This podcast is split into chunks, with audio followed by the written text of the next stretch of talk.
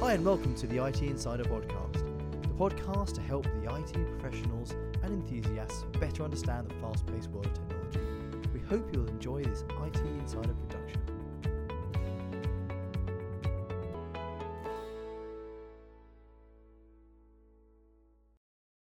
Hello, and welcome to another episode of the IT Insider podcast. I'm Richard Holmes from Arrow, your host today, and uh, it's going to be a little bit of a different episode uh, this time around because, uh, as people who use the website will, will probably know, we, we, we segment our content into areas like cloud, analytics, mobility, security, social. But, but on this episode, we are, we're going to look at how can I best put it?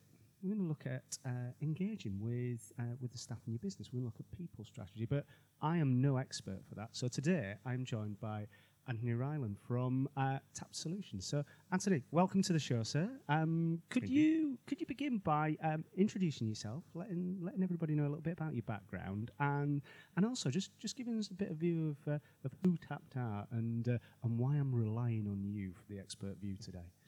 Thanks very much, Richard. Um, right, so I'm Anthony Ryland. I'm the co-founder and managing director of Tap Solutions. Um, we are a HR consultancy, but also with a focus on HR technology.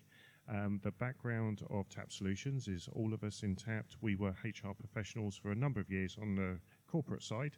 Um, and we decided that actually our, our love of technology and the fact that HR technology is coming down the road at a rate of knots towards senior HR leaders, we, we formed Tap Solutions to actually help HR leaders understand this technology and uh, bring it to life in their business.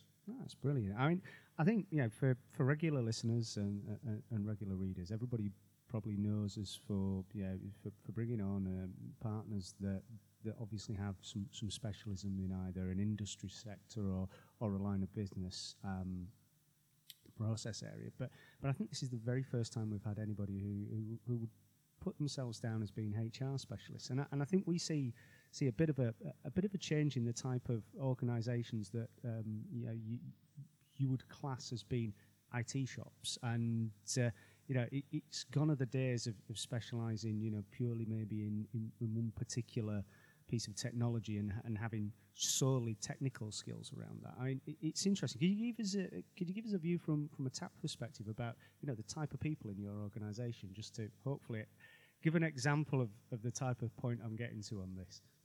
Yeah, uh, if I think about our organisation, we, we have built uh, with a core team and an associate model around that. And, and uh, we have people with psychology degrees, we have people who have done talent roles inside a business, leadership um, development roles inside a business. Um, so we've got a mix of everything from people who can go in and talk strategy and OD at the most senior exec level of a business, but also people who can actually then translate the data into um, an, a form that analytics can, can get the most out of. So we've got a whole stream of talents there, but our, our key, un, like fundamental part of our business is actually HR, HR specialism, and just loving the concept of getting the most out of your people. Brilliant. So I, you've you've been involved in HR. We we know each other from yeah from previous conversations uh, prior to this show, but you've been involved in HR for quite quite a number of years, and uh, and it's really interesting when you talk about data and analytics, um, and so yeah, a- and a HR department. How how do you go about getting that data out of a HR department? How do you where do you begin? What does what does a typical engagement look like? It's, it's interesting actually because you don't actually start by talking about data and analytics. uh, it's um, because quite often that shuts down the conversation right from the start. Um, it's more important to talk about um, what the business strategy is. What what is the organisation trying to achieve in the next year, two years, three years, and then from that, what are the people aspects that are the challenges that you need to then resolve to actually make that business strategy work because there's always um, in, in businesses something about the, the products they the, the, the quality of the products that they sell but there's also the people angle and the skills Mm. that you need to achieve that so it's about finding out what that people aspect is and then from that you can start talking about okay so to make this change and transformation what's the hypothesis what are the questions you need answering from your data to give you the insight to actually form some strategies to, to bring this success. And it's only then that you start actually turning to what's behind systems and what data points you got and CSV files and things like that. Um, and to be honest with you, that can be days into a consultancy when you get to that point. Mm. It's I think I find the biggest education of HR leaders at the moment is actually crafting those amazing questions that need answering. That's that's the, the bit where I find in 2017 we're doing the best we can. And could you give us an example of some of those questions? Because I, I think it's been plainly obvious in the opening couple of minutes. I certainly don't come from an HR background. It's probably dubious. I come from a technology background as well. But parking that to one side, I, you talk about sort of the business identifying the, the people strategy for you know, the, the coming year, two years, etc. Yeah. What what does what does that look like? What are some of the common sort of challenges that, that your clients are coming to you with, or businesses are coming to you with? Well, it, it's trying to understand a complex um, a number of employees, uh, people, um, a company made of a lot of people, mm. breaking that down. Um, but the questions are usually start off fairly simple, like where is, where is my best talent, and how do I get that talent reaching its full capability, and where do I find more of that talent? Is is a right. one area. Uh, it could be really simplistic, as in um, I am suffering from a lot of attrition. I people are leaving my business. Mm-hmm. Um, obviously, there's there's voluntary attrition. There are some people you're not too unhappy that they leave your business, but there are other people that actually it's going to take a long time to find the replacement. So actually, can I find where in my business there are people at risk of leaving? What are those reasons that, for that? And then what can I do to minimize those risks? So um, that can be anything from uh, the, the, managers that they work with to the the remuneration package, the bonus commission, the the, the healthcare benefits, all these things. And there are so many different levers that can be pulled to why people love working for your business and why they, they, they leave your business. To actually, that's where the analytics comes in. Because if you got someone to sit down and bring all that data together and say, actually, look at that yourself and compare every single cell against the other cell to find the patterns, it would take them forever. And by the time they got the answer, the data's out of date. Yeah. So actually, that's where the power of analytics brings it together. So it it really comes down to the fact that HR leaders throughout history have used their experience to come up with gut feelings that 80% of the time are right. But when it comes to the exec board, where you're sitting there next to finance, next to marketing, next to sales, and actually you try and articulate your gut feeling when they've got sentiment data analysis and all this stuff, yeah. it's very hard to convince the business for the investment. What analytics brings is actually uh, here's the proof. Now, give me the money and I'll give the return.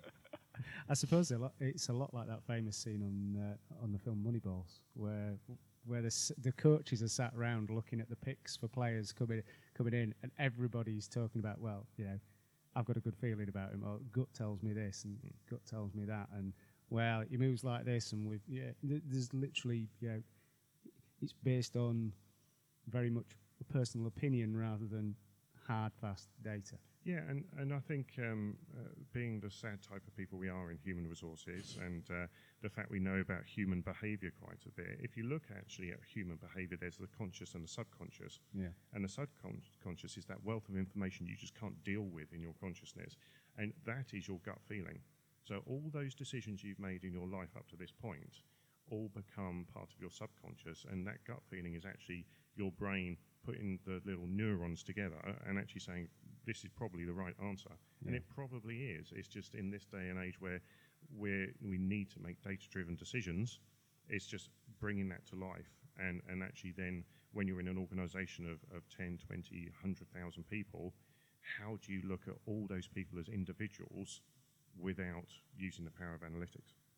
So this is this leads me on to another question that I have. Yeah, is there a sweet spot for for the, the size of of, of organisation that w- will benefit from an engagement that, that Tapt brings? And I suppose supplemental to that, are we assuming that you, we're looking at the full spectrum of employees, or are we looking at particular niches? I mean, how how would you answer those questions? Okay, well, thanks for the stacked question. Sorry I appreciate it. Not a problem at all.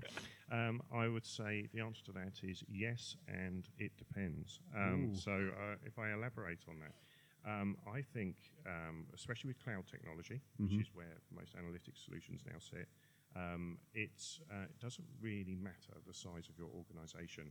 It's very much about the cost versus the benefit. Yeah. So if you're investing in analytics, um, you need to be very much aware of actually if you answer these key questions, these killer questions you've got, um, are you going to make the return on that investment? Just like any decision that business makes. So again, what we would do is actually we would help you craft that that case. But I think going back to the question, I was in a, a an organisation uh, not too long ago, and they had a real problem about holding on to data scientists. And at the moment, in the southeast, especially in London, in the UK, Yeah. um, we have um, an issue where there's not enough data scientists to go around, Yep. as everyone wants data scientists. And now HR are thinking about analytics. It makes it even worse because you want even more data scientists. So um, this company was really struggling um, and wanted to use analytics to actually get to the basis of, of what can we do to retain these data scientists more. 'Cause Yeah. if they held on to one more a year, that could uh, just the recruitment cost could half pay for an analytics solution. Wow. Um, and then if you think the time it takes from hire to get these people up to full productivity, Yeah. that in itself is a hidden cost that is massive. Um, so, and they had 10 data scientists. So you could say that this company could pay for its HR and people analytics with just looking at a, a pool of 10 people. But then you can go right to the other scale, end of the scale. And if you're in a large retail organization, for example, and if you have a, a hundred stores, and um, you look at your engagement data through your en- uh, employee survey, and you find that 10 of your stores are high performing, and then you compare it to your engagement data and they're also engaged more, then you can get the case to go into those stores, do further analysis, do some focus groups, and then from that resolution of, of what makes those 10 stores different through analytics, you can then get a project signed off to make those other 90 stores better. So you can be looking at tens of thousands of people in, in the group there, but that incremental increase of productivity of say one or two percent in revenue and sales in that store, Yeah. in those stores, could actually add up to millions of pounds. So this isn't something that could be. Yeah, it, it is just the, the purview of uh, yeah, of a large multinational organisation or um, a, a- small, highly skilled uh, employer. It, it's basically, you, know, you name it. There'll there'll be a benefit that could be identified from, you know, asking the right questions and then, you know, I suppose getting the right data, doing the right timely analytics, and actioning it, regardless of size or scope Yeah, or and profile of your business. and especially engagement uh, data. Doing an employee surveys, well, uh, the data from that is one of the most underused pieces of data going. You do a report, comes out with four or five recommendations, and that's what we do for, for the year. But you probably got up to about half a million data points there. And then if you think anything from market traders in the City of London, Yeah. if, the, the amount of money each one of those make, like your business, if they just turn that up 5%, what you could do, The there. it, yeah. it, and it, it is really when you break it down, it's it's almost like a no-brainer when you actually sit down with uh, an exec team and say, actually, you want to answer these questions. Analytics can give you the insight to do some projects where you almost guaranteed you're going to get the return. So. My my amazement is actually we're not doing more of it at the moment. So I've certainly bought it. I, I, I must admit, I'm, I'm kind of I'm drinking the Kool Aid from from taps in a minute. Um, so there's quite a few questions that spring to mind with what you've just said there, but I like to take it a- step back and, and just go back to, to what you were saying about identifying the right type of questions. Mhm. So, yeah, what what format does that take, and then how do you make sure that you know, you you get the pool of questions? I suppose one, the right questions, the right balance, but then get it out to, I suppose, your staff, your people, uh, and then get the data back. How how do you do that? Because I think for me, I kind of think right, you can get the right questions together. Yeah, we can get the data back, but if you're in an organisation where there's there's a problem with engagement, then, then crikey, how, how are you going to do that? It, it, I mean, some of these are massive questions. and- and, Sorry. uh, the sun goes down in 12 hours, I believe. Um, so, um, okay, so the first bit is um, how do you come up with those great questions? And that really, is, I hate to say it, but it almost goes back to like kind of the old school approach of getting the, the key stakeholders in a room, Yeah. getting a, an amazing facilitator who understands creative thinking and decision making processes and uses different formats to have an open, engaging conversation, starting with the business strategy. And you'll be amazed actually the number of businesses who can't define the business strategy if you ask them directly. Um, and then from from that, actually think, okay, so so what is going to achieve this? If you, I don't know, if you're a, a, mobile phone company and you need to say, sell 20% more mobile phones in a year, Yeah. an aspect of that you can attribute a percentage of that to the design of the phone, Mhm. a percentage of that to your marketing uh, strategy and who you target. But there's going to be a percentage of, of that that comes down to what the salespeople actually do in your stores to actually get the buy-in of the customer that actually that's the phone to purchase. Yeah. So there, out that 20%, you might be able to attribute 15% of that to um, factors outside directly of people, albeit I would say the marketing strategy still comes from people, Mhm. and actually production still comes from the productivity of people. Um, but there's going to be that aspect of behaviours that sit within your sales team uh, in those stores that actually, if you can find the right way to engage them, um, will make the difference. And that can be the behaviours of the, the store manager, the, the leader of those people. Uh, again, another great thing we see in HR time and time again is actually people work for managers, they don't work for organizations. Yeah. They can be attracted to organizations, so there's some amazing employer brands out there, and you get attracted to the organization because it, it might do the ethically the right thing or Yeah. it might be the lifestyle you want. But once you're in there, you work for your manager, and, and that, that person gets you up in the morning and makes you want to go to work. So Mm.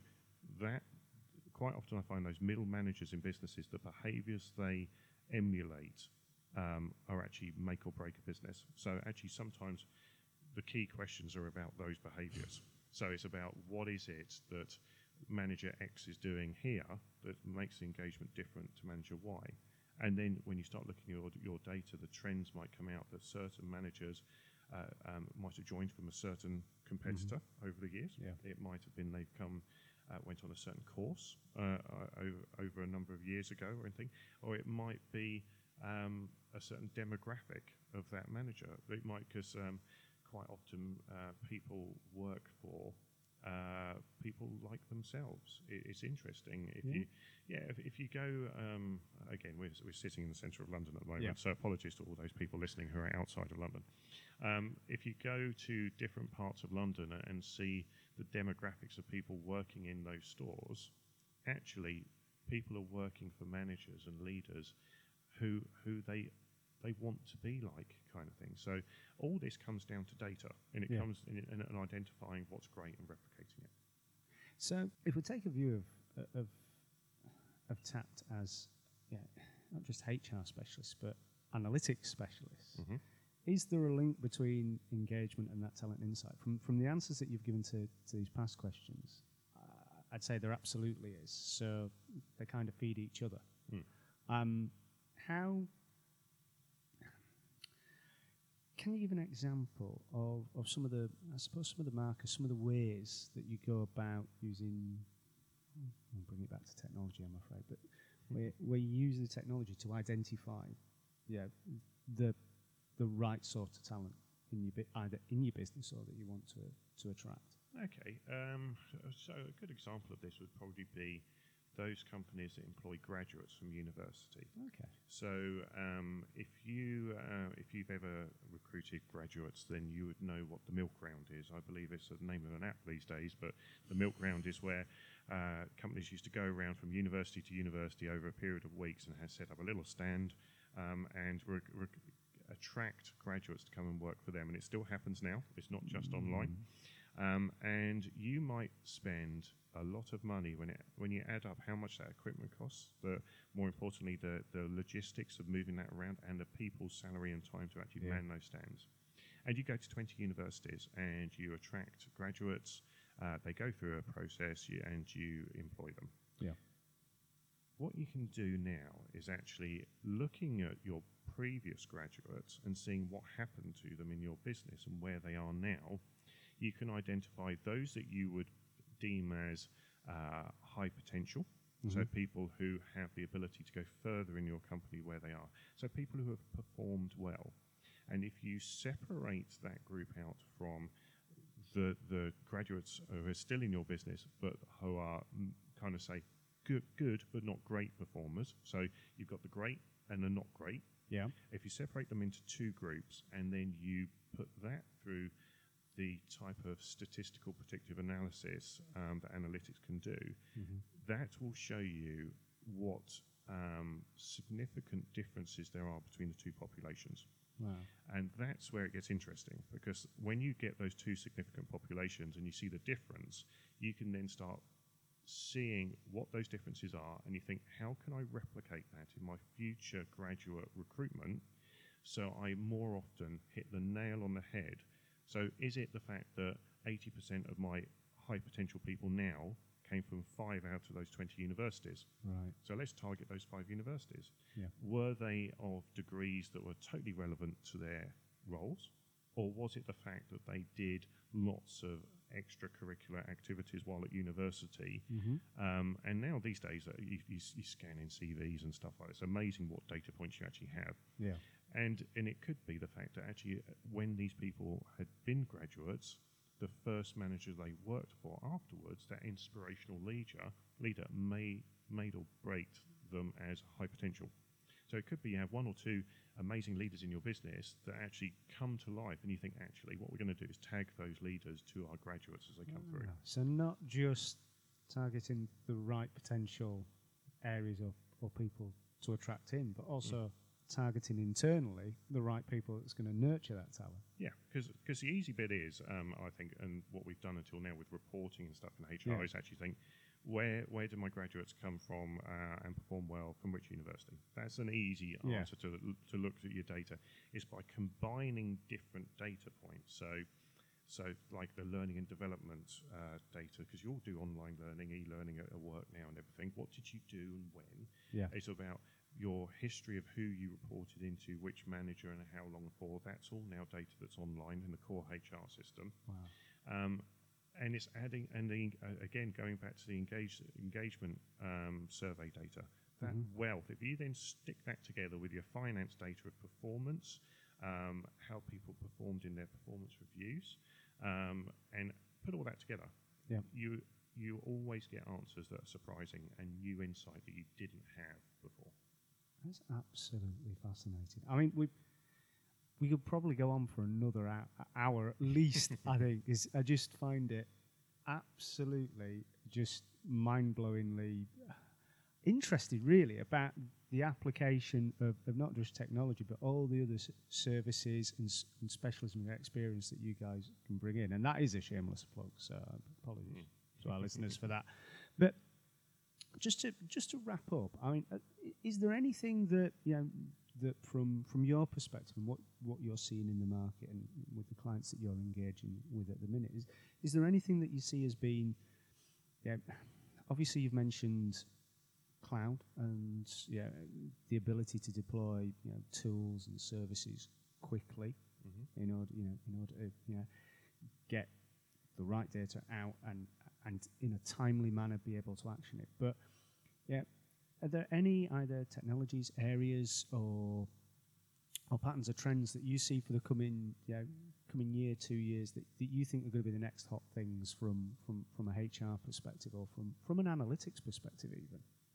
Yeah, I think there's. Um, again, uh, we're coming towards the end of the podcast. so where do I go? Um, we could always do a part two. I think what I will do is leave out the fact that we're in a very changing environment Yeah. at the moment. There's a lot going on in the external world that is actually impacting on business quite heavily, which is Yes. leading transformation. What I think the biggest trend is, which really feeds into this concept of use your data and, and get going on analytics, is the is this concept of continuous listening and employee feedback. Yeah. Because so many businesses still rely on the annual survey of 80 to 100 questions, Oh, uh, yes. answer one to five, uh, and everyone answers three, um, and of asking that once a year. Yeah. Just imagine what uh, your listeners are doing right now. They're listening to a podcast, but when they finish li- listening to this podcast, they're probably going to go onto Twitter, Facebook, um, uh, Instagram, and they're going to start leaving feedback for other people, be it a like, be it a comment. So people leave feedback 30 to 40 times a day on average. And you then say, okay, come into work, because we all say that the work life balance is, is blurring. Come into work, and actually, you come into work and say, actually, no, we don't want your feedback today. Uh, we'll ask you in about 324 days' time. So, um, so yeah, I think this concept of continuous listening, and by doing that and asking more pulse type questions and Yeah. everything, the is there now. But it, the thing is, it now links to analytics. So you can ask some questions in the morning of your people. You can put that through analytics with all your other data sources, and by the afternoon you can get some insight. Go to the, the CEO, get something signed off, and the next morning you're working on a project about how people felt today. That's the difference, and it's not fanciful. It's not a million miles away. Um, it's um, here now, and I think some of the some of the fears that HR leaders and HR professionals have about it's too complicated, it's too messy, my data's not pu- pure enough. Yeah. Talk to someone uh, external about that because actually you'll find you don't need pure data, and actually if you don't start now, you're going to be behind the curve very very soon. I, I think that's that's the key takeaway from this episode, everyone. That yeah, if you think you've got challenges, if you if you think that either budget, price point, the technology's beyond your reach, or, or, or even you don't know where to start, um, yeah, I, I think yeah, Anthony, uh, the the team at Tapt, you know, there are. Tapt to here. There are obviously we have to say there are other organisations out there as well, but yeah, there are specialists out there that that can can really make make those first steps towards having an impact and and addressing those pain points. Um, I, I think a lot easier than than sitting there and I won't say doing nothing, but um, considering what, what what the challenges are behind it. It's you know get out there and engage. So it's it's been a fan. It's been an absolutely fascinating and fantastic episode. A little change from the norm, but uh, Anthony, thank you very much for joining us today. Thank you for inviting me. And uh, uh, look out for more episodes of the IT Insider podcast. Um, uh, and we'll be inviting Anthony and, and the TAP team um, to put um, put together you know further information on, on, on what those guys do, and we'll we'll make sure that it's up on uh, on the website shortly. So, thank you all for listening, and uh, we'll see you again soon. Thanks. Goodbye.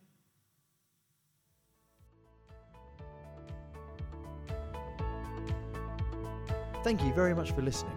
Please subscribe visit us at theitinsider.co.uk.